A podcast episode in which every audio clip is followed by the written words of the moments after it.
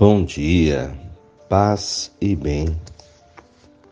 Hoje, sábado, 8 de maio.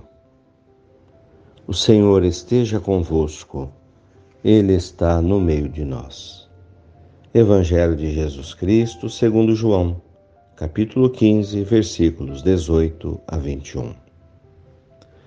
Disse Jesus aos discípulos: Se o mundo vos odeia, sabei que primeiro odiou a mim. Se fosseis do mundo, o mundo gostaria daquilo que lhe pertence. Porque não sois do mundo, porque eu vos escolhi e apartei do mundo, o mundo por isso vos odeia. Lembrai-vos daquilo que eu vos disse: o servo não é maior do que seu senhor. Se me perseguiram, também perseguirão a vós. Se guardaram a minha palavra, também guardarão a vossa. Tudo isso eles falarão contra vós por causa do meu nome, porque não conhecem aquele que me enviou. Palavras da salvação, glória a vós, Senhor.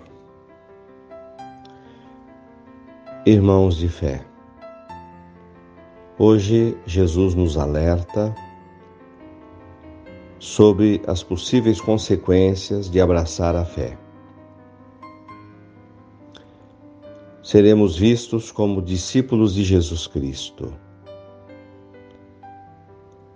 Tem o um lado bom, que é seguir os seus passos. Ser discípulo de Jesus é realizar as obras que Jesus realizou aprender o Evangelho, colocar em prática o mandamento do amor. Isso já nos dá uma segurança grande, porque temos todo um caminho, um aprendizado a partir de Jesus. E é fazer igual, amar como Jesus amou.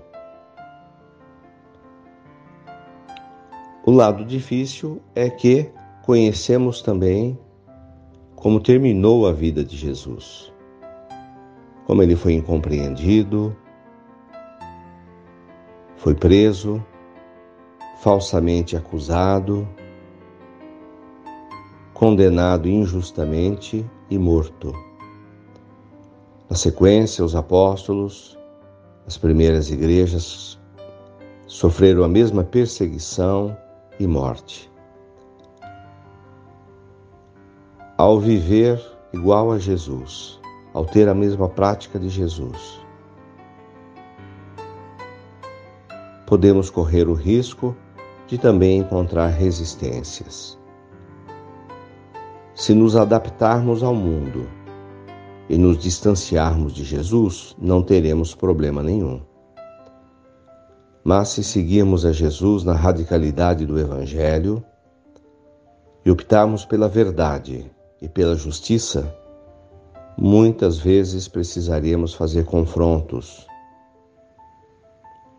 E esses confrontos, em nome da verdade, da coerência da fé, pode nos acarretar inimigos.